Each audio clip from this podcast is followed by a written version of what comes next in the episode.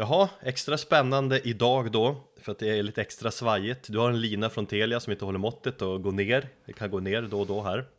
Ja, Så är det onsdag lunch då vi spelar in det här. Jävligt sent ute den här gången för att vara oss. Vi får skylla på varandra att vi inte har kommit eller kunnat spela in eh, tidigare va? ja, för samtidigt det har varit så jäkla skönt att vara ledig under den här långledigheten förra veckan. Och så kör vi med nya ljudkort här och nya mickar, eller nygamla mickar kan man väl säga. Så eh, förhoppningsvis så låter det lite annorlunda än vad det brukar. Och förhoppningsvis låter det lite bättre. Och förhoppningsvis så har vi tekniken med oss idag. Eh, ja, det blir spännande. Vi får se vart det här tar vägen. Vi kör. Eller så får ni höra mig eh, skrika könsord. Det är också härligt.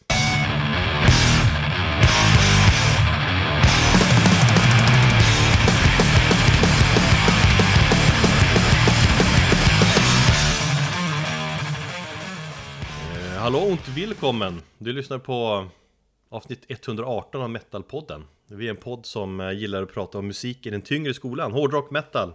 Egentligen allt som innefattas i det va.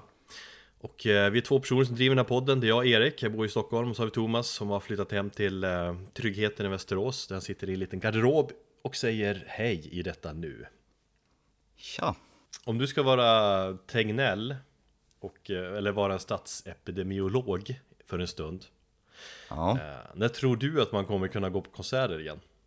Och inte någon sån här halvvariant, typ att man ska stå två meter ifrån varandra.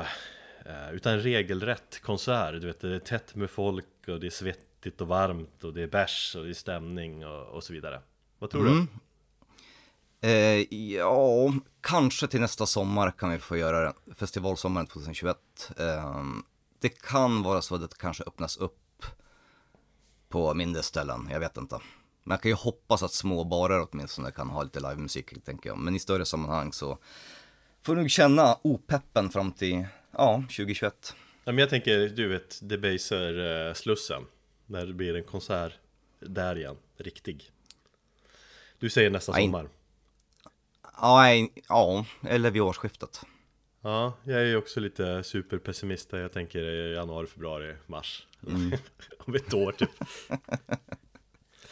Ej fan vad deppigt. Ja, det är riktigt jävla deppigt. Men eh, så är det. Vi har den här podden i alla fall. Så vi skiter i det där.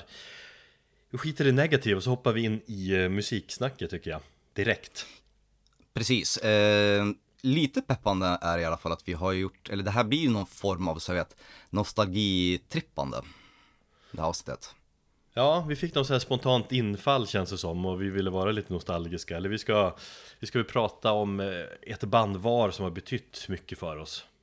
Mm, Som Precis. är ett band som är en del av våra själar, eller en del av vårt DNA. I alla fall är det så för mig, det band jag ska prata om. Kanske inte för dig, fan vet jag. Men det kommer, kommer du snart få, få prata om. Jo, men absolut, det tycker jag nog man kan säga faktiskt. Nej, men jag tänkte så här, vi, eh, för det första var det ju länge sedan vi gjorde den här nostalgitrippande, så det var ju kul. Ehm, och sen så kände jag så här att det finns ju, det finns ju ett big four av mina tonår av band som jag eh, peppade. Ja, Eh, In Flames och Dark Tranquility är ju två av dem som jag redan har pratat om ja. tidigare. Eh, och så har vi Soilwork och eh, Children of Bodom. Det finns en verkligen röd tråd i musikstilen där får man ju säga. Absolut. Och vilken är den då? Det är väl någon sån där melodisk dödsmetall, Göteborgs döds kan man säga kanske. Ja, det var det här supermelodiska som jag gick igång på. Ja. Eh, så jag tänkte att eh, det är dags att rea och göra för lite Soilwork. Mm. Spännande. Mm. Eh, Eller säger jag, ja men kanske. Jag, jag, jag Du kan har att no- du har noll koll. Alltså, jag har ingen, man kan säga att jag har ingen bakgrund till bandet. Det är liksom ett av många Göteborgs dödsband. Eller de, de är väl inte ens från Göteborg, de är från Helsingborg va? Precis. Men de, eh, även om de kanske stod lite utanför så räknas de väl in i den eran. Ja, ja, mellodödsen i alla fall. Även i min syn på Soilwork är väl att ja, de är rätt tekniska men att de har känts lite Lite för glada, det är lite för glatt typ Ja, då hoppas jag att kunna eh, ändra uppfattning. Men så, alltså så kände jag egentligen första gången jag hörde eh, In Flames också. Det måste ha varit typ 95, 96. Eh, bodde i Övik, repade med bandet Harvest Lockos i trummisens källare. Och eh, han och hans brorsa de var frälst på mycket så här melodiskt. Och för att han skulle gå med på att vi skulle repa liksom Monster Magnet och Metallica och Korn Så krävde han att vi skulle spela en In Flames-låt också. Vilken då? Eh, The Jester Race heter va?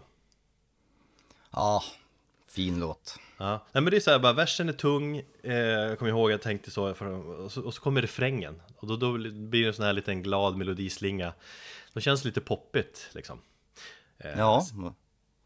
Ja men alltså pop i, har väl varit ganska så här storslagen faktor i, i alla de här banden tycker jag, någonstans. Eller Jo, i alla fall sinnet att skriva popmelodier. Jo, och visst jag älskar ändå In Flames och så här, men jag, egentligen vill jag inte ha melodi i min dödsmetall. Alltså så här, fan döden, den är väl inte melodisk. Den är brutal.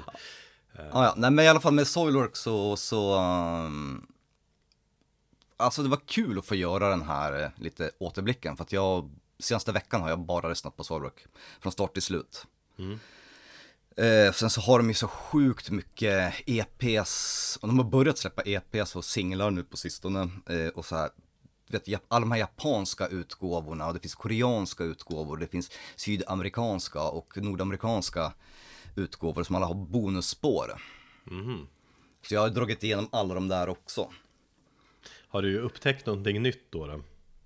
Inte Hört förut? Ja, ja, det har jag väl. Det, jag har väl kommit fram till två saker. Att det soulwork som jag gillade under 00-talet tycker jag inte håller idag. Det som jag älskade och som jag kanske upptäckte bandet med. Eh, den, känns väl, den eran känns väldigt tidtypisk och har kanske åldrats Ja, inte lika bra helt enkelt. Jag lyssnade en hel del på, på 10-talets musik nu och så insåg jag att det var fan så mycket bättre än vad jag själv trodde tidigare. Jaha.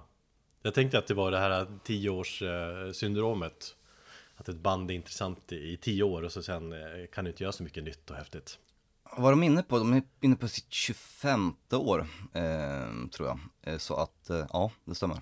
Eh, Så att, men de har lyckats eh, utveckla sig för varje liksom, årtionde. 2005 så, när de fick in Dirk Verbuiren, jag tänkte komma till honom lite senare. Så, så här, fick de en injektion. Och sen så nu med de här, när han hoppade av och joinade Megadeth så hade de in en ganska ung kille.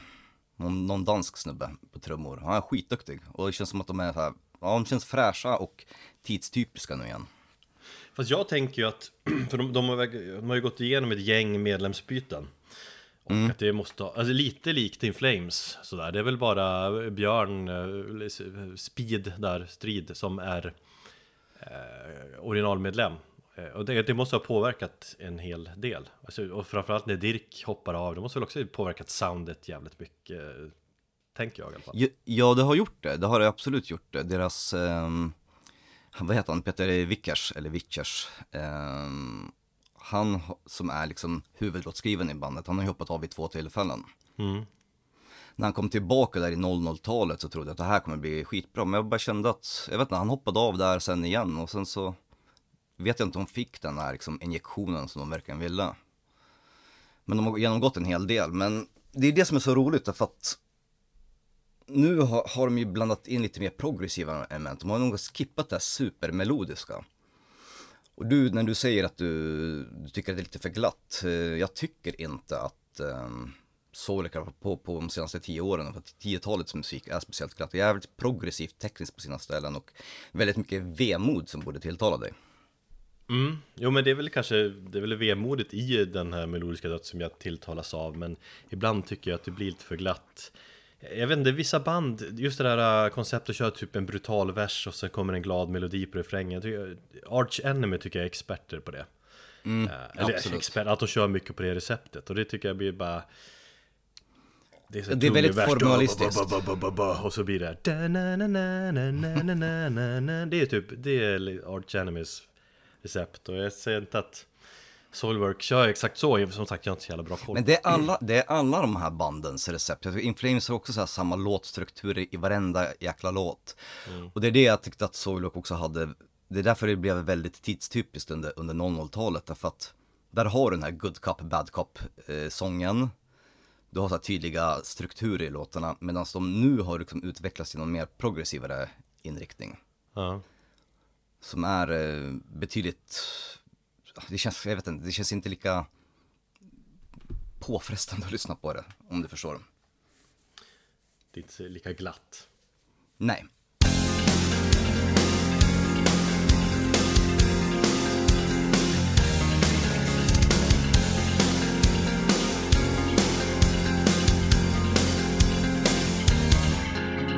Eh, nej men som sagt, eh, det var skitkul att få dicka ner i, i, i det här den senaste veckan. Eh, bandet bildades eh, 95 eh, som Inferior Breed av just då Björn och Peter i, i ja, den duon då. Och man var inspirerad av både Carcass, en hel del med Sugar faktiskt. Det kan man faktiskt höra i, i, i tidigare, um, på tidigare skivor, i alla fall på första skivan. Steelbath Suicide som också blev deras ja, fullängdsdebut. Och sen så joinar de av en jävligt skön basist i Ola Flink, eh, 98. Jag har gillat honom, alltså jäkligt skön spelstil. ehm, stor kille, stort hår. Tar upp hela typ så här scenkanten när man ser dem live faktiskt. Du vet, det är riktig karaktär. Du, gi- jag vet att du gillar karaktärer. Ja, liveband med karaktärer vill man ju ha. Ja. Precis, du borde se dem live någon gång. Eh, jag tror att jag kanske har gjort det så här lite grann. Mhm. Gissar jag bara, men det har jag kanske inte gjort. Men det känns som att jag såg, har sett dem i Gävle eller något sånt där. Jag vet inte. Eh, nej, det kanske jag inte gjort. Kanske på någon festival eller något sånt där. Ja, okej, ja, ja. Nej, men som sagt, eh, tidigare skivorna var lite mer tekniska och jävligt råa. Eh, du hör ju väldigt mycket, som sagt, Carcass, eh, Meshuggah, det är ettrig och det är väldigt mycket döds-thrash i musiken. Och det är ju det som gjorde att Soulrock tyckte stod ut lite grann från den här Göteborgsvevan, för de var ju mer thrashiga på sina skivor. Men jag tänker på det, de är ju från Helsingborg och inte ett Göteborgsband på det viset. Alltså Göteborgsscenen är ju, den är ju ganska inavlig. Du vet, alla de här största banden heter Gates, In Flames, Star Tranquility, de känner varandra, de har typ alla spelat med alla, eller de har spelat i varandras band och lite sådär. Uh, Hör man på något sätt liksom att Soilwork kör sin egen form av mello-döds? Så att de, är, de står utanför Ja, absolut. Det tycker jag. Eh, framförallt så slog det mig vilken jävla duktig eh, textförfattare eh, Björn är. Mm. Alltid gillat hans texter och jag kanske liksom inte har känt det förrän nu, att jag kanske har influerats av dem mer än jag trodde. Eh, nej men han är fan topp, topp fem i alla fall av mina, mina vad heter det, favorittextförfattare just nu. Mm. Och, och det är fan, jag, alltså, han är duktig på att hitta på eh, coola låttitlar. Jag tycker det är, ah, jag blir så här, när, man, när man läser vissa av bandets låttitlar så, så bara, fan vad coolt det låter. Men det finns också ett, eh, ett djup i, i texterna och inte bara liksom en cool låt på det sättet. Jag tror att Det det, kan mycket- bli ett litet tema idag faktiskt. Ja, Låttitlar och så. kul. Ja men liksom, du kommer ju liksom inte undan med eh, låttitlar som Bullet Beast till exempel. Machine Gun Majesty. Måste ju hålla med om att det låter jävligt ballt. Jag tänkte precis säga, det lät väl inte så jävla häftigt. jag, jag tycker det. Bullet Beast. Ja, Bullet Beast, ja. Ja, jag vet inte. inte inte övertygad i alla fall. Nej, okej. The Chain Hot Machine, andra plattan. Eh, introt på, på, eh, på första låten där är så här Rain in Blood moment. Eh, du vet, det här klassiska Rain in Blood eh. Ja. Och regn. Mm. Ja, precis. Och att den här, den här grejen med att det är placerat. Det har ju blivit liksom klassiskt att den låten ligger där den ligger på skivan också och, och bygger upp en hel stämning liksom. Samma sak är det med, med den här låten, att den har så här ett klassiskt intro så som de alltid har kört, eh, eller inte alltid, men ganska ofta körde de som, som live när de gick på scenen. Ja. Som en sån här, ja men vet, ja men catchphrase nästan lite grann. Du ska få höra. Vi, vi lyssnar på, på den låten.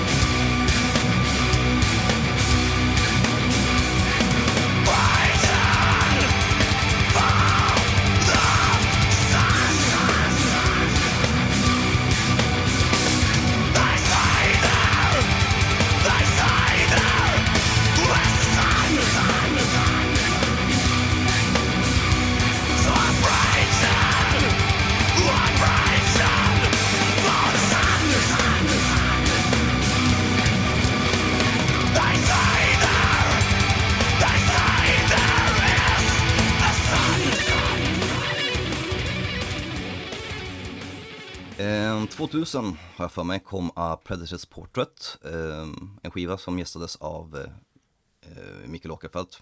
De fick ju låna hans studio tror jag, eller de spelade in den typ näst efter varandra. Eller någonting sånt. Han gästade ju också på, på någon låt där. Ehm, och 2002, när jag upptäckte bandet på riktigt då, så kom ehm, National, eh, Natural Born Chaos. En väldigt kommersiell platta som spelades in i, ehm, med Devin Townsend då, i Kanada. På vilket sätt är den väldigt kommersiell? De eh, bröt ner ganska mycket av de här tekniska grejerna och körde mer vet, klassiska där kom de här vet, popmelodierna på riktigt och det här lite start och stopp-riffandet och det blev, blev väldigt mycket så här ref, refrängtänk helt enkelt.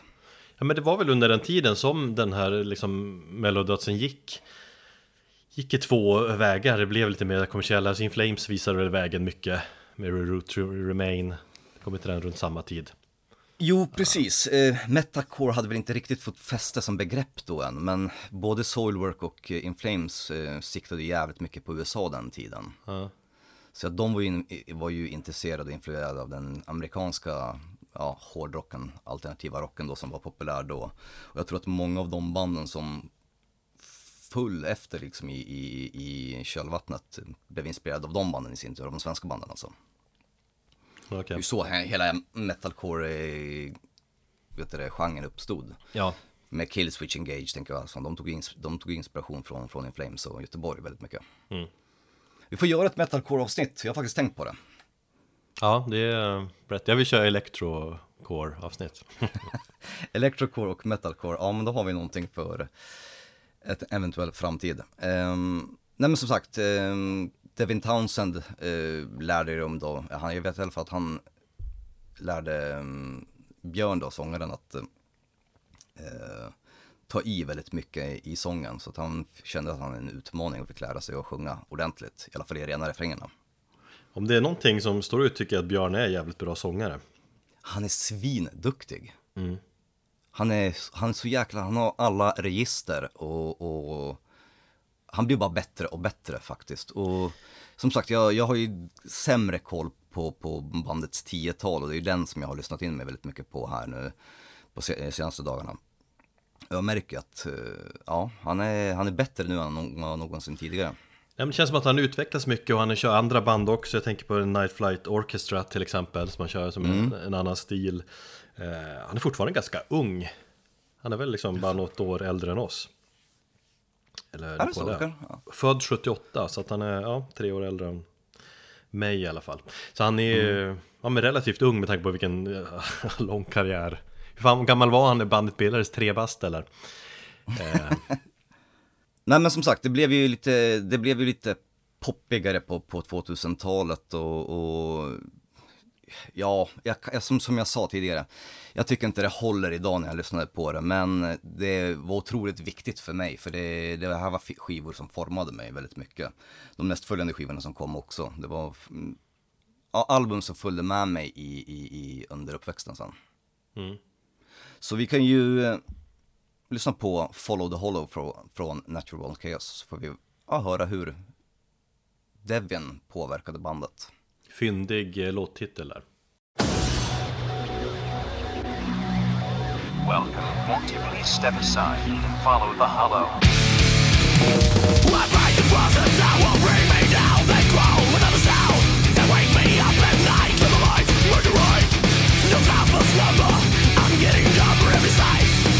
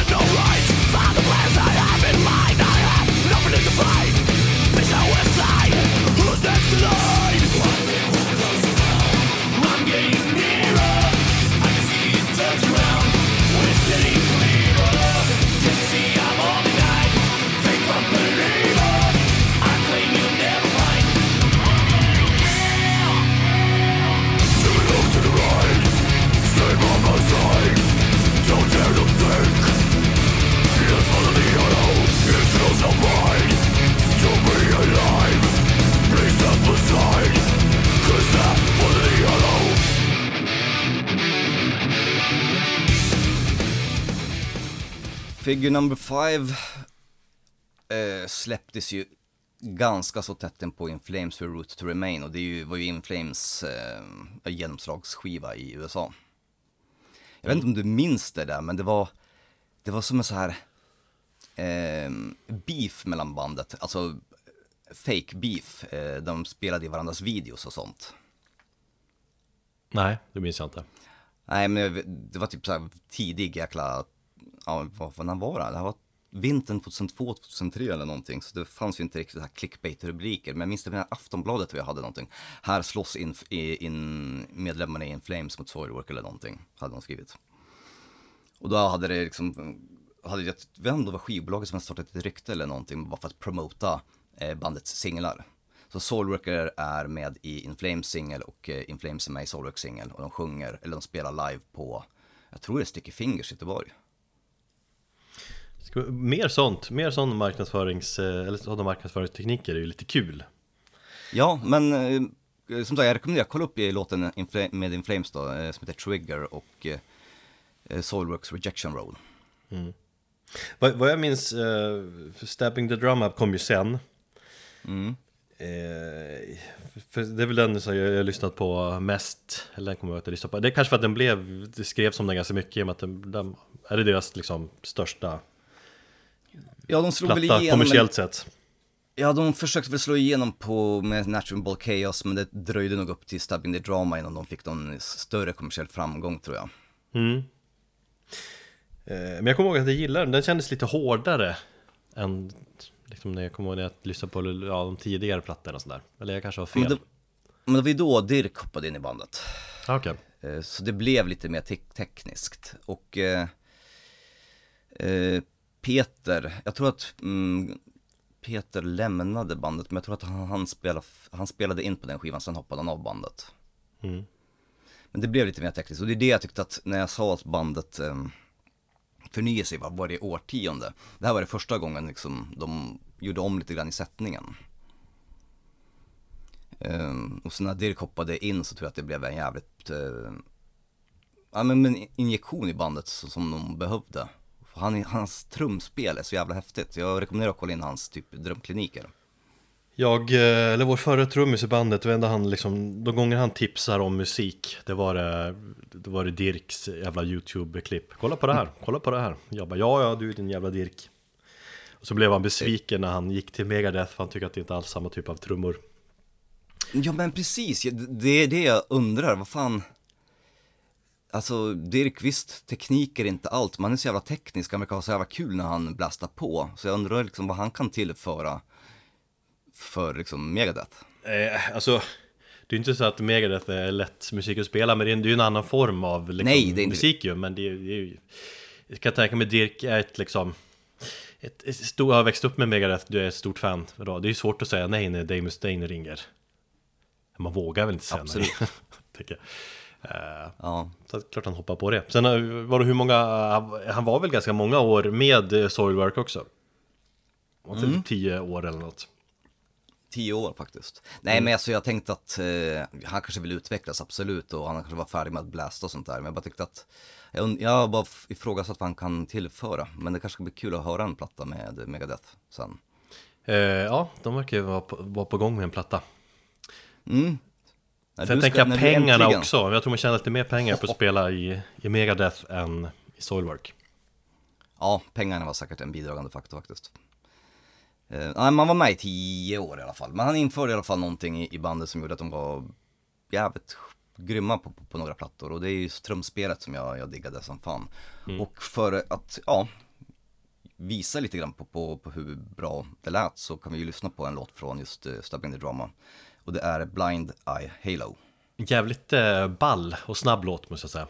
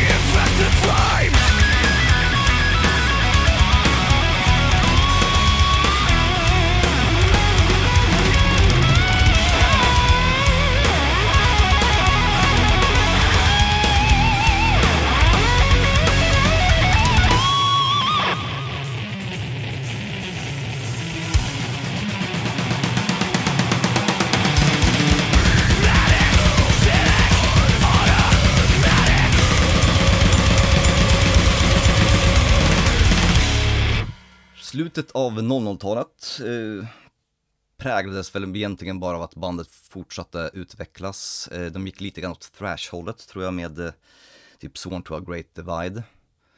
Eh, ja, Dirk fick briljera ännu mer på trummorna.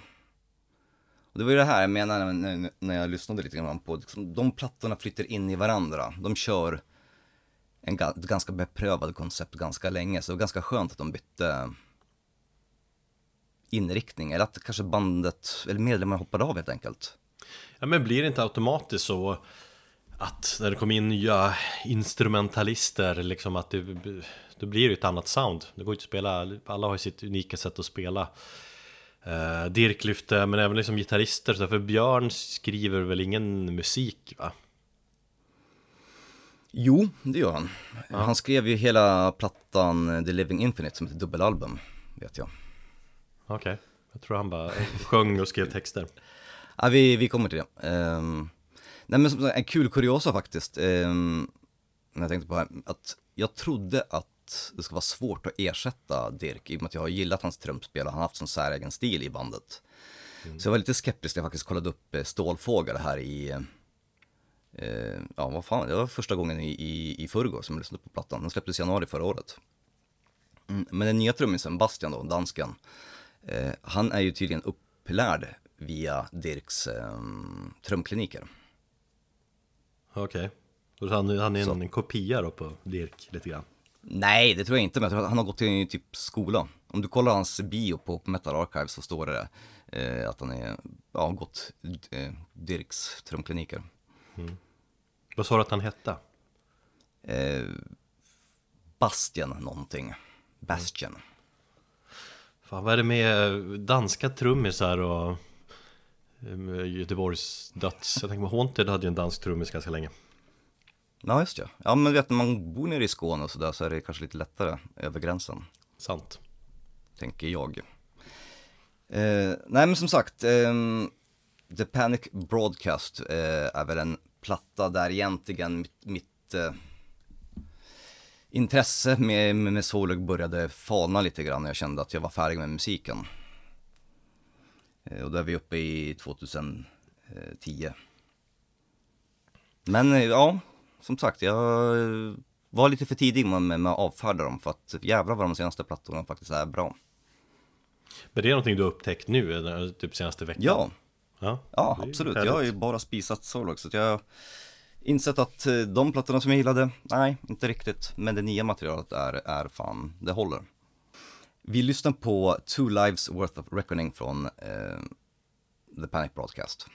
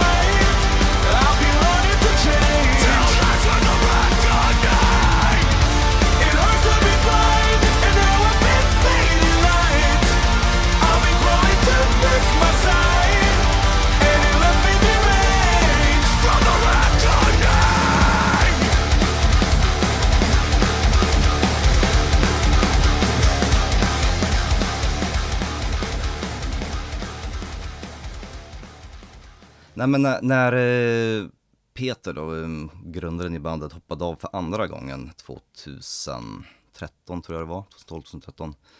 Så ville ju då Björn utmana sig själv, så han skrev ett dubbelalbum som blev The Living Infinite. 90 minuter långt. Exakt hur mycket han har skrivit och vad han har skrivit, det, det minns jag faktiskt inte, men um, väldigt mycket har jag för mig. Och det var en skiva, så när den kom, den var så jäkla mastig så jag hann aldrig riktigt ta mig till den. Eh, och visst, 90 minuter är ganska mycket musik att ta in och den svanar lite grann på slutet, men överlag så, så tyckte jag att bandet klarade sig väldigt bra utan Peter. Så varit med och skrivit så mycket om musiken tidigare tänkte jag. 2017 har jag för mig att det var, nej förlåt, 2015 släppte bandet The Ride Majestic.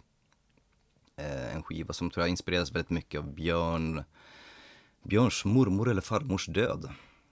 Så att han ville på något sätt beskriva hennes musik i, eller hennes liv i, i musikalisk form. Så det blev skivan The Ride Majestic. Ganska gulligt. Mm.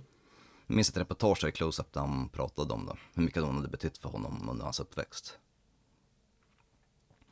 Så att eh, den skivan, den, den vinklingen tog jag nu när jag lyssnar på den skivan. Eh, och det var också en sån här skiva som jag avfärdade lite grann det inte hann ta mig tid. Och det är nog kanske den skivan som jag gillar mest med, med bandet har jag insett nu. I och med att den känns att det finns mer personlig koppling till mig själv. Men det är mycket... Finns det själ i den? Ja, men det finns exist existentiella frågor, en hel del i alla fall, i den, tycker jag. Mm. Jag ser liksom produktionsmässigt... Död, mycket död. Ja, död är bra. Mm. Jag har sett Jens Bogren, producenten, eh, har ofta samarbetat med Soilwork. Uh, han har ju gjort, eller han har ju har gjort mycket melodöds och grejer. Det kanske kan vara en viss del av, av Soilworks uh, storhet, eller typiska sound. Ja, det tror jag. Han gör ju så jävla mycket. Jag tänkte, ja, intressant att dyka in i Bogren någon gång. Ja, absolut. Han har ju proddat, vad fan har han gjort? Ja, Med Ja, Katatonia. väldigt- ja just ja. Hörde du jag sa Katatonia?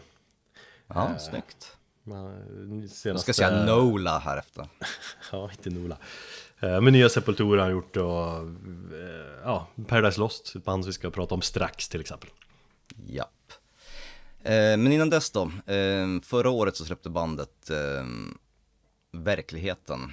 Eh, det var ett album som jag lyssnade på på riktigt här i tror jag, söndags eller måndags, från start till slut. Och blev också väldigt förvånad över hur, hur bra det lät. Och där kanske man har le- letat sig in lite mer från det här. det här refrängerna, stundtals kanske lite mer Night Flight Orchestra. Han kanske sjunger på ett annorlunda sätt. Då säkert en hel del influenser av, av Björns sidoprojekt har letat sig in.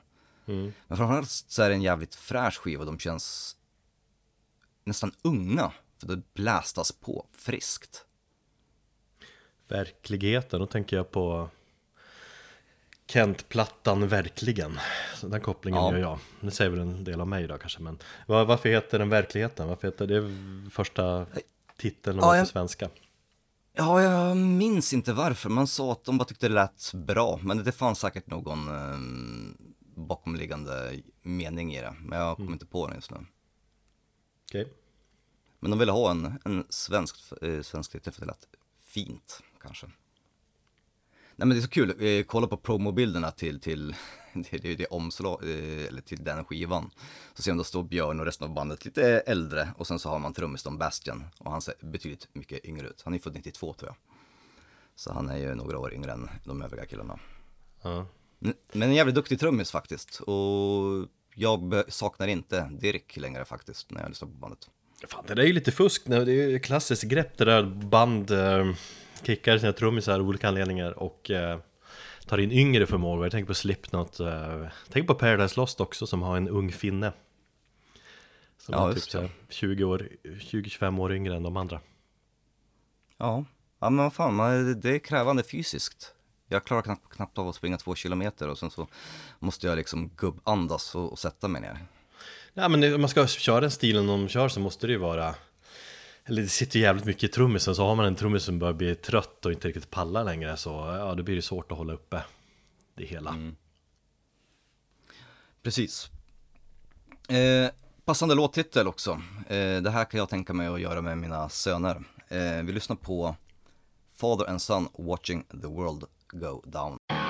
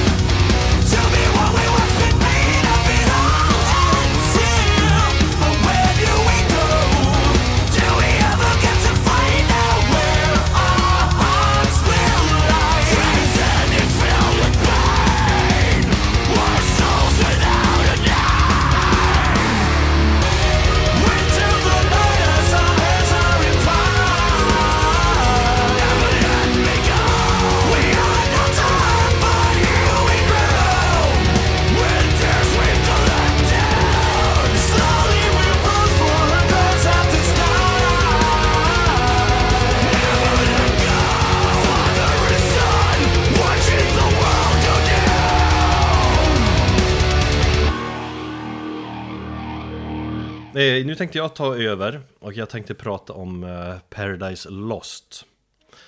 Och alla som har lyssnat på denna podd eller som har följt mig från början vet väl att jag har Eller vi har ju sådana lyssnare och de vet att jag är svag för Paradise Lost, tror jag. Eller jag kanske inte alls har pratat om Paradise Lost Jo. eller nämnt det.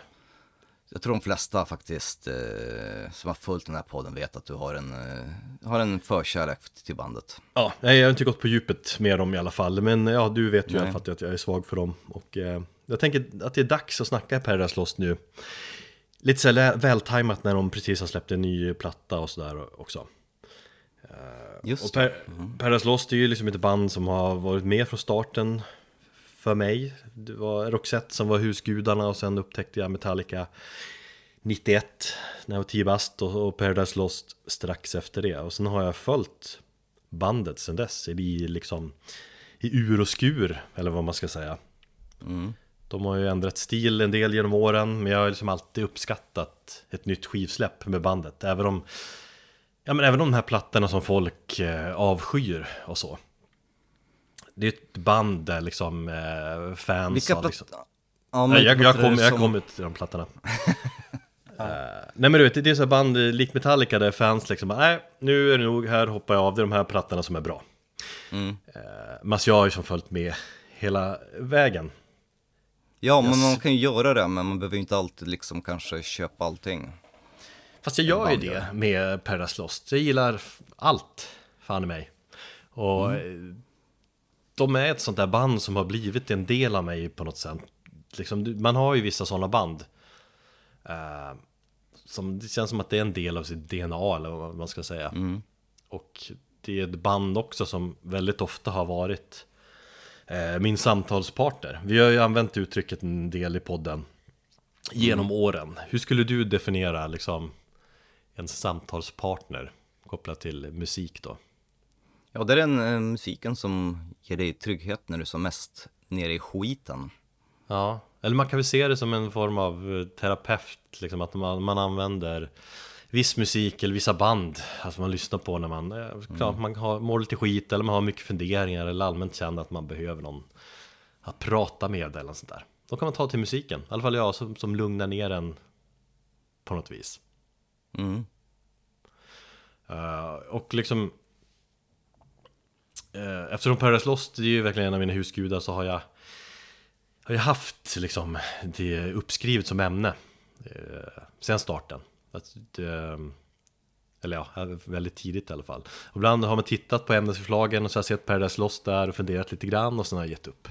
Eh, Av anledning att jag inte vet hur jag ska lägga upp det. Paradise Lost, de har ju funnits sedan 88 Eh, De har släppt 16 jävla album. Jag har ju typ ett förhållande till varje platta. Mm. Det går liksom inte att Det går inte att gå igenom varje platta i kronologisk ordning lite så här. Ja, Först kom den plattan och Sen kom den plattan och Sen kom den plattan och sen kom den plattan och Hålla på så 16 gånger Det blir lite Så som nästan jag ville göra med Soilwork i början. ja, ja, precis Men hur många plattor har de släppt? Elva. Ja, fan det är mycket också Ja. Impressive det också. Men jag har funderat lite mer liksom på varför jag är så svag för Paradise Lost och jag kommer fram till att största eller en av dem, ja men jag säga, vi säger att det största anledningen att jag gillar dem är nog Gregor McIntosh Eller Greg McIntosh, han är gitarrist i bandet och han Han är också den huvudskap, huvudsakliga låtskrivaren. Han skriver all musik och Nick Holm, sångaren, skriver eh, texterna. Och han är en sån där gitarrist där man alltid hör att det är han han har ett väldigt liksom, karaktäristiskt gitarrspel som jag är svag för. Det finns ju sådana gitarrister liksom. Du vet, Kirk Hammett hör man ju, Dimebag och Fuck ja. Zack, Zack Wild och sånt där. Man har liksom, ah, det, det, det hör direkt att det är den gitarristen. Han har en, sin lilla signaturmelodi. Ja, och grejen det, är- det är hans liksom melankoliska mm, gitarrtoner som alltid på något sätt letar sig in i mitt huvud och pratar med mig. För de är så jävla dystra och fina. Och han är inte den... Han är inte en sån där teknisk gitarrist som spelar typ tusen toner per minut. Utan han fokuserar verkligen på känslan som varje liksom, spelad ton gör. Mm. Hans mest liksom, karaktäristiska grej som gitarrist är att han kan, han kan spela relativt simpelt men lyckas ändå uppnå men, så extremt storslagna känslor på något vis. Um, Det är väl det som är grejen med Doom, antar jag. Kanske, en del av Till stor del, Stor jo. del. Mm. Eh, och, och som sagt under åren här och från ja, 93 egentligen och framåt så hela mitt liksom intellektuella liv från liksom grabb till eh, snart 40-årig gubbjävels liksom så har jag Hans melodier har alltid funnits med mig så det är en del av mitt liv Ja, så det är först och främst det jag skulle vilja koncentrera mig på. Eller jag har valt att göra fem nedslag i geografin och spela låtar då för att visa Framförallt på Greg McIntosh storhet som musikskrivare och som gitarrist. Så tänker jag att kanske ni som inte har förstått eh, Paradise Lost eh, storhet får förstå lite mer då. Det låter väl intressant? Absolut. Jag har säkert en hel del att komma med. Mm. För även om, om Paradise Lost under liksom sin eh, 32 år långa karriär har gått då mellan du vet, Doom-döds och det gotrocken och syntpop och tillbaka igen någonstans och, eh, och lite saker däremellan också så vilar bandet ändå fortfarande på samma det är samma liksom karaktäristiska vemod som hela tiden är en röd tråd genom hela karriären. Ja. Så jag tycker att oavsett stil så har, har man skrivit jävligt bra musik och det är just herr McIntosh som är geniet. Eh, snubbe som jag faktiskt fått äran att träffa. Det var, måste man ändå säga, eh, 16 maj 2012. Då hade Paradise Lost spelat på Debaser-slussen. Vila i frid, fina Debaser-slussen får man säga. Det, var, det var en onsdag, det var lite halvkylig eh, försommarkväll. Efteråt var det lite folk som var kvar där ute, du vet, drack öl, men det var relativt dött. Jag tror det regnade lite grann också. Så såg jag vid Perfekt baren, ja det var per, jo, perfekt Paradise Lost väder.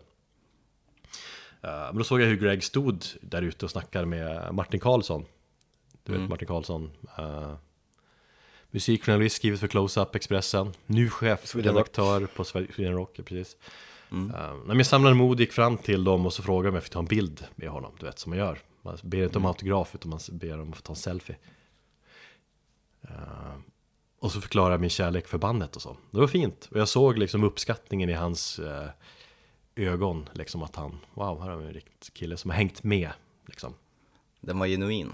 Den var genuin. Och sådana gånger är det kul att snacka med sina idoler, tycker jag. Du, du får lägga upp den bilden. Det ska jag göra. Uh, hade du någon bild på dig och Björn Strid eller? Nej, det hade jag inte. Jag har intervjuat eh, tror jag bandet två gånger. En gång på telefon dock, men eh, Debaser Medis eh, senast. Eh, men jag hittade tyvärr inget. Yes, men vi, vi hoppar in i listan. Och det här är då fem exempel på Greg McIntoshs magiska sentimentala toner i Paradise Lost, har jag skrivit. Snyggt. Och vi börjar med året 1993 och plattan Icon som släpptes då. Det var deras fjärde platta. Eh, det var också fjärde året i rad som de släppte en ny platta. Det är extremt produktivt får man säga. Det är sällan man ser band idag släppa en ny fullängdare eh, fyra år i rad. Nej, det stämmer faktiskt. Det var kanske lite lättare om man hade så mycket förskott och bara vara i studion och köra. Jag tänker man ska hinna turnera lite grann och sånt där också. Jo. Men de hade väl inte så mycket annat att göra kanske.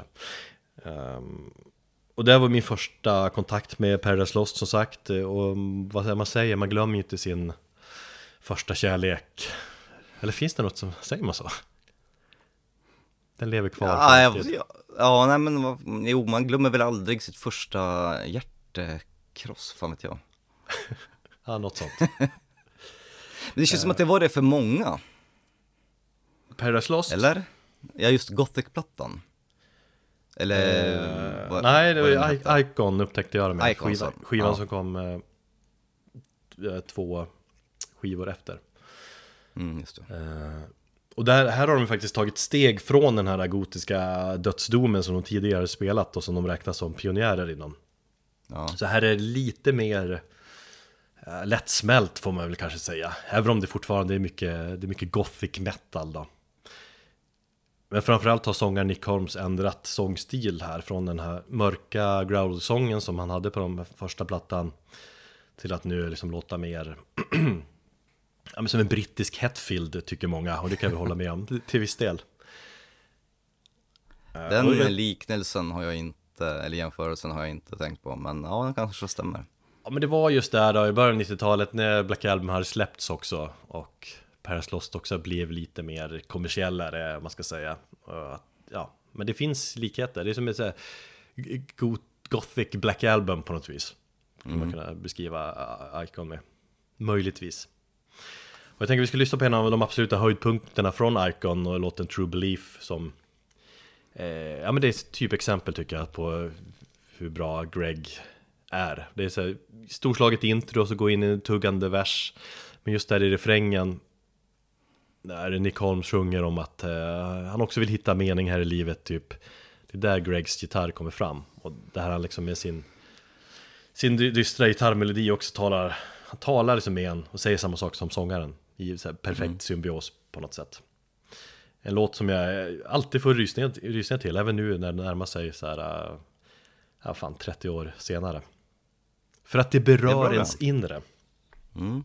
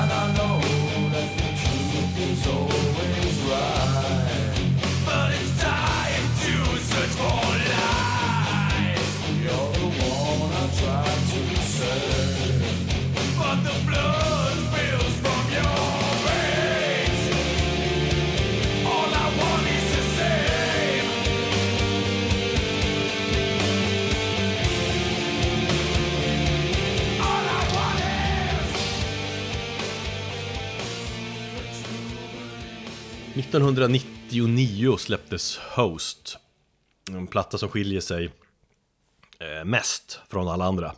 Det går väl att eh, typ, genrebeskriva den plattan på lite olika sätt. Jag ser att den beskrivs som syntpop och dark wave och Jag är fan inte, inte expert på de genrerna men jag gillar att beskriva den som Mörk elektronisk rock. Inte helt olikt hur Depeche Mode lät på plattan eh, Ultra där som kom något år tidigare. Just ja. ja, det var många som anklagade bandet för att försöka bli något Depeche Mode. Ja, precis. Det var ju, framförallt var ju många som reagerade liksom med någon form av avsky. Um, fast många som gillar den också, jag vet inte. Men steget hade ändå tagits någonstans med plattan innan. Den var mer elektronisk och de hade, de hade gjort det Metallica, det vill säga de hade klippt sig kort och de körde kajal på promobilder och sådär. Eh, Alltså jag kan känna att många som bespottade den plattan och typ eh, ja, Load och Reload liksom, är gubbar idag som faktiskt på något sätt har erkänt det och tycker att det inte var så jävla dåligt. Jag hör väldigt många säga det. du tänker just på Load eller? Ja men jag tänker på allmänt, ja men på Paradise Lost också på, på när band gör såna här vet, eh, sjuka tvärvändningar i musiken och, och, och imagen. Ehm, jag upptäckte ju bandet kring den här eran. Och det var ju verkligen inte min grej då. Nej. Jag kommer ihåg just promobilderna på Host som eh, Greg eh, McIntosh, han inspirerade mig att, klippa mig. Jag hade jag gick liksom igång på hans eh, kortklippta svartfärgade frilla. Så jag och min gy- gymnasiekompis Jocke, vi åkte till hans mammas frisörsalong en kväll. Hon klippte mig kort, lite så spretigt och så färgade jag håret svart och så minns jag jag satt där i stolen och så tänkte jag japp, nu ser jag ut som Greg McIntosh. I am becoming Greg. Eh, Så, så, så jävla fan, nörd var jag då för 20 år sedan i Macintosh. Um, men med, med Host, det var ju framförallt så fascinerande hur det band som ändå liksom Det är väl det som upprör, som fascinerar, att band som vilar så mycket på På liksom just tunga gitarrer och riff, liksom i stort sett helt klipper bort gitarren. Va, vi ska ta en gitarr och ersätter det med syntar istället. Och sen är det sagt, det är många som avfärdat plattan som en Depeche Mode-kopia, men då tycker jag att man, man gör det väldigt enkelt för sig. Visst, det finns de här distade gitarrerna borta, aggressiviteten i sången är väl också borta liksom. Och det, det är inte det drivet i trummorna, metal-trummor, det är mer så elektroniska trummor, eller vad man ska säga, enklare beats. Men just Paradise Lost-filtret tycker jag ändå är överallt på platta. Man hör ändå tydligt Macintosh i ljudbilderna Eller i melodierna trots att det är syntar istället. Eh, Och det är typ gitarrer med extremt mycket effekter. För det var väl skivan efter som är Symbol of Life, eller hur? Ja, eller det är två skivor efter den. Okej. Eh, För den känns ju lite mer gitarrdriven, eller hur? Ja, då har gitarrerna kommit, ja. Men det är fortfarande det är ganska mycket elektroniskt på den också. Ja, för det var där jag eh, upptäckte bandet. Jag gillade, gillade den faktiskt. Ja, men den är ju jävligt bra. Men just Host, jag tycker textmässigt känns det också som Eller är det jävligt mycket Paradise Lost? För det känns som att det är en av bandets mest liksom, deppiga någonsin textmässigt. Eller jag tror att det är för att sången kommer fram så tydligt och naket i mixen liksom. När det inte är tunga gitarrer som kan äh, väsnas. Ja, Så jag tycker också att när man lyssnar på det nu, det känns lite som att de var före i sin tid. Jag tror Eller jag vet inte, jag tror inte lika många idag skulle vara mer eller, Jag tror att många fler skulle vara mer öppen, liksom, mer mottaglig för plattan om, om det skulle komma idag Kanske att folk inte var på samma sätt då, liksom för 21 år sedan, jag vet inte Eller kanske Jo, var. men det var, det var väl lite mer fortfarande lite uppdelning mellan hårdrockare och syntare. Det har ju smält ihop så pass mycket just nu så att det är ju helt okej. Ja, Det är det jag menar, jag tror att folk har börjat acceptera Paradise Losts eh, synt-era mer idag än kanske just då. Eller i alla fall jag hör folk säga, som ratade skivorna då, eh, att de är inte så dåliga. men det var ju sådana tider där också, metal och 90-talet är ju jävligt speciellt Ja, Uh, många band som i stort sett dog och liksom det var inte så jävla hett med metal längre. För mig betyder den här skivan jäkligt mycket liksom, i mitt tänk att inom musik uh, ska kunna vara öppen för liksom, nytänk och låta band testa nya grejer istället för att man ska vara så här bakåtsträvare. Det, har jag hållit i på många sätt sedan dess. Men det släpptes en remasterad version av Host för två år sedan som ja, men jag spontant ställer mig lite frågande till den. Det, det, det, okej, det är ganska intressant att jämföra de två versionerna, de finns på Spotify, så kan man se Man kan se vad de har valt att plocka fram lite tydligare i mixen om man är nörd liksom. Annars antar jag att största tanken med sån remaster är att folk ska påminnas liksom, om plattan. Just att många har säkert missat den och får man en chans att eh, men återupptäcka den eller upptäcka den. Möjligtvis. Ehm, Vi ska lyssna på låten Nothing Sacred från Host. En låt som- också alltid tar tag i mig på något vis. Jävligt, maffig sådär elektronisk eh, eh, ljudmatta i grunden och så stråkar på det och så då Nick Holmes tydliga brittiska sång på det. Det känns som att den här brittiska engelskan kommer fram tydligare på den här plattan än annars. yeah.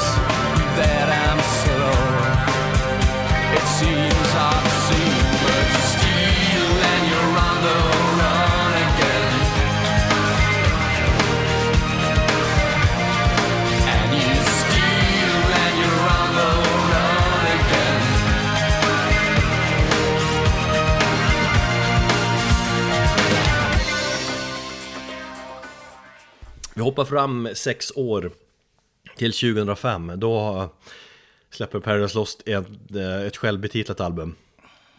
Just Jag gillar inte, jag gillar inte när band gör så, egentligen. Det är någon markering någonstans. Nu har vi gjort, ja, det är flera som... Ja, men Som det förvirrar ju mest, eller ja... Det, det, det går inte att säga albumnamnet. Man säger ju inte liksom... Eh, Fan vi älskar Metallicas platta Metallica. Man säger alltid självbetitlade, eller i det här fallet Black Album då. då. Eh, jag gillar, men oftast det är väl kanske att band gör så när man ska göra, det är någon sorts statement eller någon form av omstart, nystart kanske. Ja, en markering av något slag. Ja. Nu släpper vi den självbetitlade. Eh, och så kanske det var för Paradise Lost. För ett gäng tidigare plattor då, då med, man ska säga piken med Host, så var det mycket hade de utforskat mycket av de här elektroniska influenserna och så har de släppt det på den här plattan mycket. Det elektroniska Det är inte helt försvunnet, men det är, mer, det är mer bara i bakgrunden, man tänker inte på det liksom. Mm. Och genremässigt tycker jag den här skivan, eh, självbetitlade, den är ganska närbesläktad med Dr- Draconian Times från 95 som tror är en av deras största, eller kanske deras största kommersiella eh, succéer. Det känns som det. Man skulle kunna lägga den här plattan bredvid Draconian Times och då känns det eh, logiskt musikmässigt. Ja. Mm.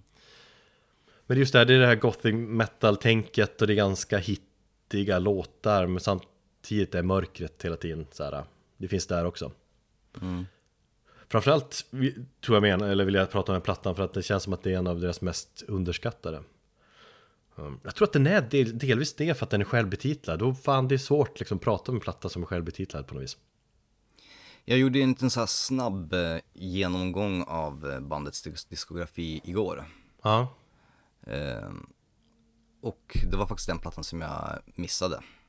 Bara rent Ja. spontant nu, när jag bläddrade igenom i, i deras katalog och sånt där. Så tänkte jag, ja, den där ska jag lyssna på, den där måste jag ha koll på, den här kommer säkert Erik prata om.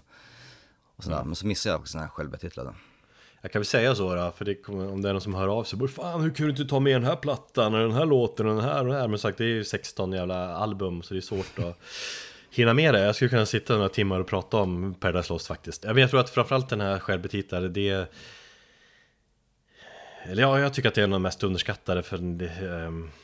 Jag tror framförallt, jag, jag gillar det, jag tänker, det är väldigt mycket nostalgi för mig på något vis att den ehm, Det var ett soundtrack till 2005 och däromkring när man var singel och man festade och man var förvi- förvirrad och Man kom hem och däckade i sängen med den här plattan på, på repeat.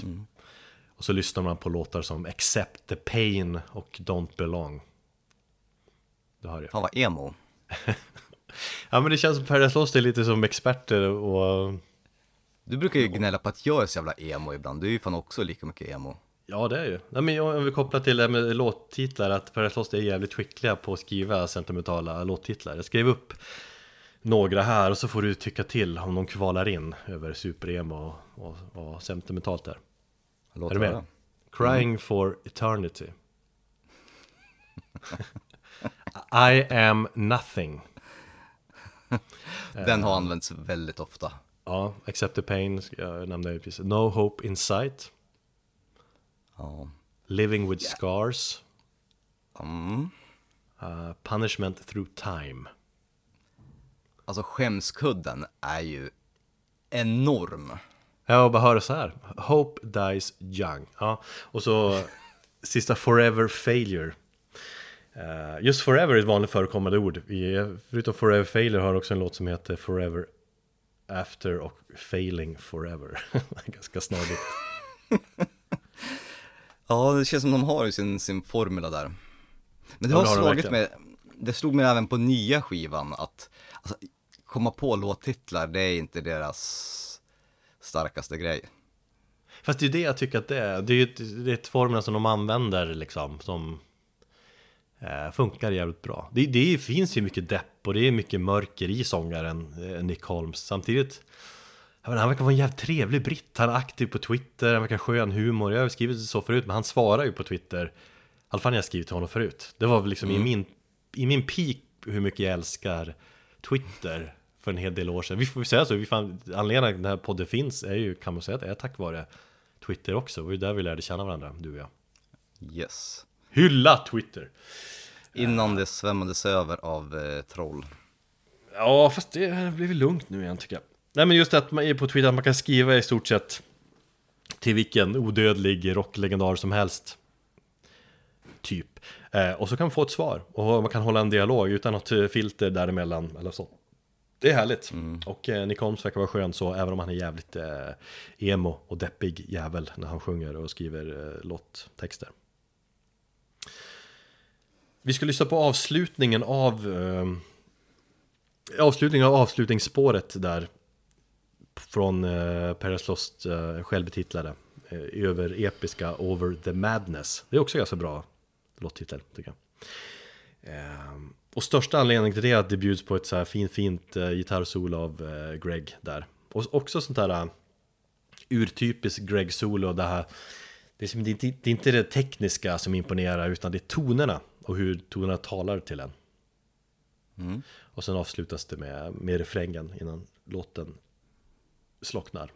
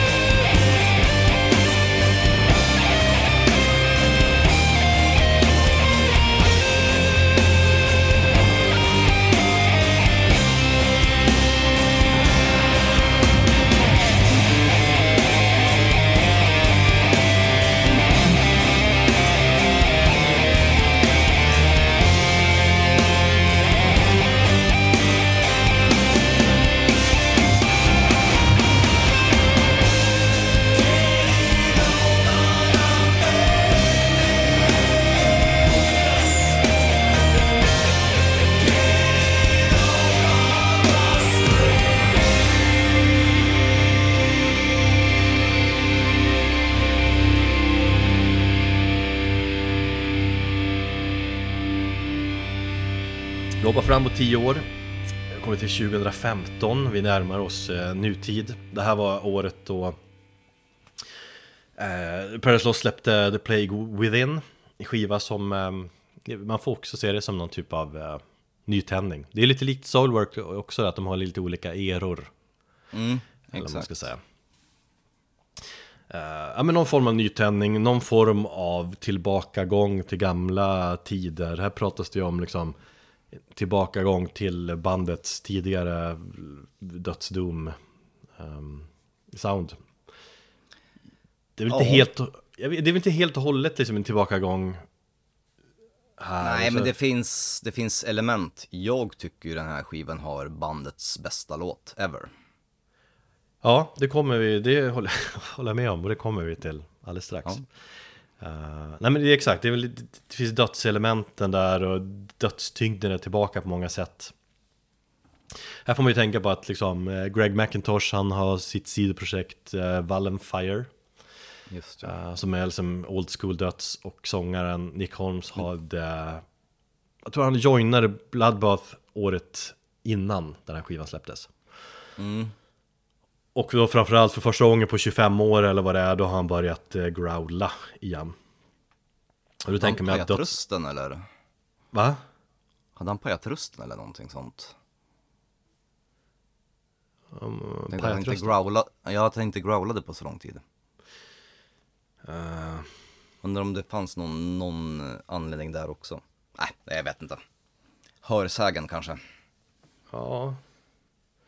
Jag, jag tror inte, jag, alltså jag började ju typ gråta när jag hörde liksom det, när han började igen. Mm. Eh, För det kändes, det kändes som att han aldrig skulle göra det igen. Eller han- jag tror han har sagt Kanske att han röstmässigt inte, men han har sagt att han inte är intresserad av att growla igen. Han är, de har hela tiden sagt att nej, men vi, vill, vi vill inte göra någonting vi har gjort förut, vi utvecklas hela tiden. Ja, just det.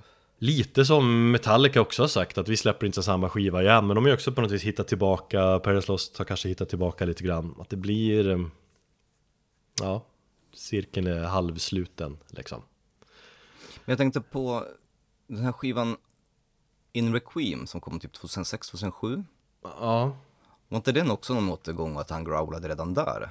nej, Inte? mm, nej. Hade för mig att det fanns någonting på, på, på eller Fate divides us, Death unites us. Men det var ju den där chocken på uh, Bloodbath um, Att han började growla där, tänkte man fan, det här kanske kan Kanske han kan göra Paradise Lost också, så gjorde han ju det. Men om man tänker att det är dödsen liksom, Ja, från, de här är två, precis, från de här två sidobanden som har influerat väldigt mycket och påverkat den här plattan. Um, Men man, fan, man älskar ju Nicks growl-sång, den är ju så jävla mörk och uh, ja, dödsig Vissa gillar den ju inte, vissa tycker den är så svag, men jag tycker att den är, ja, är jävla bra Mm. Jag vet inte vad du har för syn på hans eh, sång Jo, men eh, den är bra. Håller dock inte live lika bra. Nej, det är ju liksom största problemet med Paradise Lost att live så är de eh, Kanske inte mediokra, men det är liksom det, det känns som att ah, inte Det finns riktigt är punch. Men Det är lite att Nick Holmes sjunger lite, han är lite svag i rösten live. Han tar hjälp Mm. i studio så kan de liksom lyfta hans sång. Eh, Nej. Det är jag har ald- aldrig känt wow när jag sett dem live. Det är alltid lite besvikelse liksom. Mm. Eh, Men den här plattan Plague Within, det är, den, det är en platta som står ut just på grund av att många dödselement är tillbaka. Det har, Den har några riktigt jävla skyhöga toppar. Eh, Samtidigt tycker jag att skivan Lite ojämn. Ja men det känns så, så- Ja, topparna är fantastiska men det är några liksom ojämn Det är några låtar som bara, ah, Standard Paradise Lost. Mm. Men just som sagt, topparna där, bästa spåret Beneath Broken Earth De är en så inåt helvete bra låt. Och eh, ja, det kanske är Paradise Losts bästa låt, en av deras absolut bästa. Framförallt tycker jag det är de absolut bästa låtarna som på hela 2010-talet, tycker jag I mina ögon är det deras bästa. Men har du hört alla låtar? det har jag inte, men det är subjektivt. Ja. Nej men det är en jävligt bra låt. Ehm, och jag tänker om någon inte har hört någon form av eh, Doom metal förut så skulle jag skicka länken till den här låten. För det är liksom på något vis urtypen av Doom, tycker jag. Den är mm, långsam, kraftfull och eh, ja, vacker, får man säga, på samma gång. Mm. Det går liksom inte att eh, värja sig. Värja sig, säger man så? För hur, hur bra den är. Jävligt snygg video också. Eh, De står där i källaren, det är mörkt, det är knivskarp bild och så, så är underhållande att se hur Adrian Erlandsson försöker spela långsamt. Det känns som att Adrian inte, han är inte van att göra det. Eller jag minns jag läste någon intervju den här tiden, när Nick ska ha nämnt det, liksom att ja, det var kämpigt för Adrian att spela in den här låten för att den går så jävla långsamt. Ja. Hold your horses. Ja, precis. Men i, om kop- kopplingen till Greg då, det är ju som i grunden är det ett långsamt riff. Det pågår i liksom över minu- minuten och så kommer Greg in där i bakgrunden på något vis med en gitarrslinga. När Nick börjar sjunga. Och lägger liksom på något form av dystert filter med sin gitarr. Och så just när det tystnar ner och det är bara gitarrerna som spelar innan refrängen. Det är sjukt snyggt, mäktigt och... Ah, fy fan vilken bra låt. Tänker, vi Alldeles, alldeles underbart. Mm.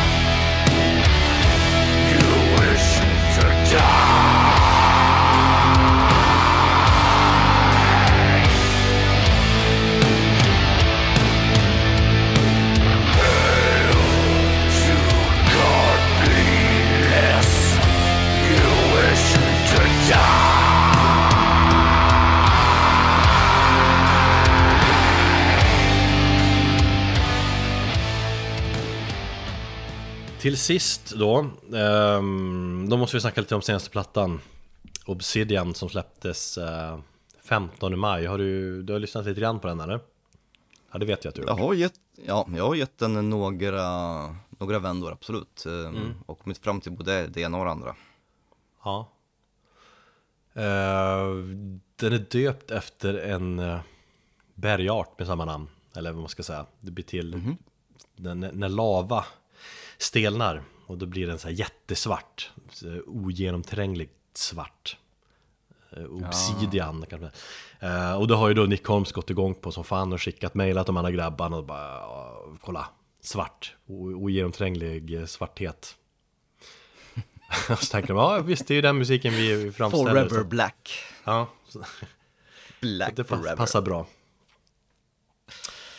Ja, men då, om de två senaste plattorna där, eh, The Plague Within och Medusa som var förra plattan Det var väl kanske en ja, men någon form av tillbakagång till bandets eh, tidiga dödsdomdagar så är Obsidian mer Vad ska man säga, det är mer blandning av allt skulle jag säga Det känns som att de plockar upp delar liksom från olika Ja, men framförallt så är det ju en, eh, en ganska så markant nickning till det gotiska 90-talet.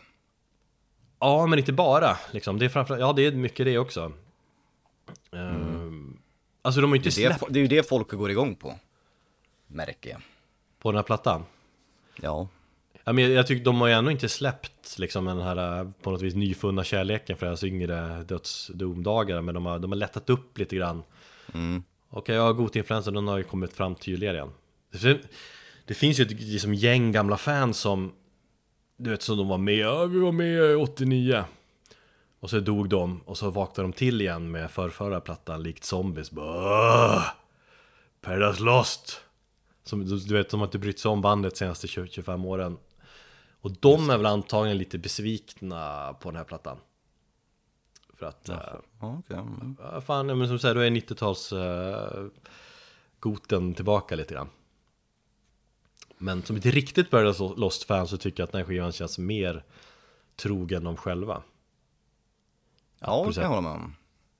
Att de gillar liksom att utmana sig själva eh, Och det tycker jag att de gör här På flera ställen här. Men se- sen är det mycket bekant också Det är det ju som sagt alltid Man kan ju alltid eh, Man kan liksom Gregs Macintosh dystra toner Jo. Ja, det slog mig att jag tyckte den var väldigt vacker, men vid flertalet genomlyssningar så insåg jag att den blev lite för sömnig mot slutet. Tre, fyra sista spåren känner jag lite så här, ja. Ja. Ja, Jag har ju lyssnat jävligt mycket på plattan. Jag har, ju så här, jag har sovit till den i soffan på kvällarna. Jag somnar i soffan på kvällarna, tycker det är skönt. ja. Så vaknar jag upp någon Ska gång. fan också börja göra. Jag har ju fan två ungar i min säng. Ja, men det har jag också. I natt låg jag vaken till... Jag kunde inte somna, jag ligger och grubblar till två och sen kommer grabbarna in nästan varje natt nu och så... Och eh, ja, med minstingen, han vill liksom vara där men man får inte röra han. Jag vill sova själv! Men liksom, liten säng ändå när man ska vara fyra individer där. Ja. Och så känns det som att jag inte har somnat. Vilket jag känner nu, att jag är fan trött ändå. Men, men det är bra platta att ligga och somna till till. Jag ska göra ett försök i soffan istället. ikväll. Ja, det kan jag Jag sover rekommendera. fan bättre där. Ja, det gör man fan. Men det är som du säger, du, du tycker att skivan inte håller hela längden kanske. Jag tycker ändå att eftersom variationen mellan låtarna, eller mellan stilarna på den här skivan är större än till exempel Medusa-plattan som var ju ofta, alla låtar var i samma form på något vis. Här är det mer variation. Så tycker jag också att den här skivan håller väldigt bra. Den, den är hela tiden intressant. Den ändrar skepnad, du vet, under skivans gång på något vis. Men, och på det viset blir helheten liksom större. Då sitter jag och håller på med mina händer när jag försöker visa att det blir större. Uh, nej men framförallt, eh, liksom nu här skivan, eh, framförallt jag är imponerad över att Per Sloss fortfarande så här, 32 år in i karriären. Känns just Jag tycker fortfarande känns helt vital, jag tycker fortfarande känns fräscha på något vis. Känns pigga. Undrar om hur många som skulle höra med dig. Ja, jag vet att många tycker att 00-plattorna känns liksom ganska trötta sådär men i och med att de är, änd- ändrar lite på nytt, det är välskrivna låtar. Och Om man gillar sitt Paradise Lost så tycker jag att äh, att det är bra skit. Sen de här som har vaknat upp till liv lite grann, de här gamla Paradise Lost zombisarna. Att de tycker liksom, ah, vi pratade med vi har en kille, vi har en chatt med snubben. Han, han tyckte att ah, den var väl ganska vek den här plattan men. Ja, men så tycker jag inte alls det. Eh, jag tycker bra version. Han varierar, varierar sången jävligt bra också. Eh, och- det är ju framförallt svårt att välja låt från den här plattan. De tidigare valen jag har gjort här nu, det, det är låtar som har Som en del av mig verkligen liksom. Det här är en skiva jag har levt med i eh, Vad är det då?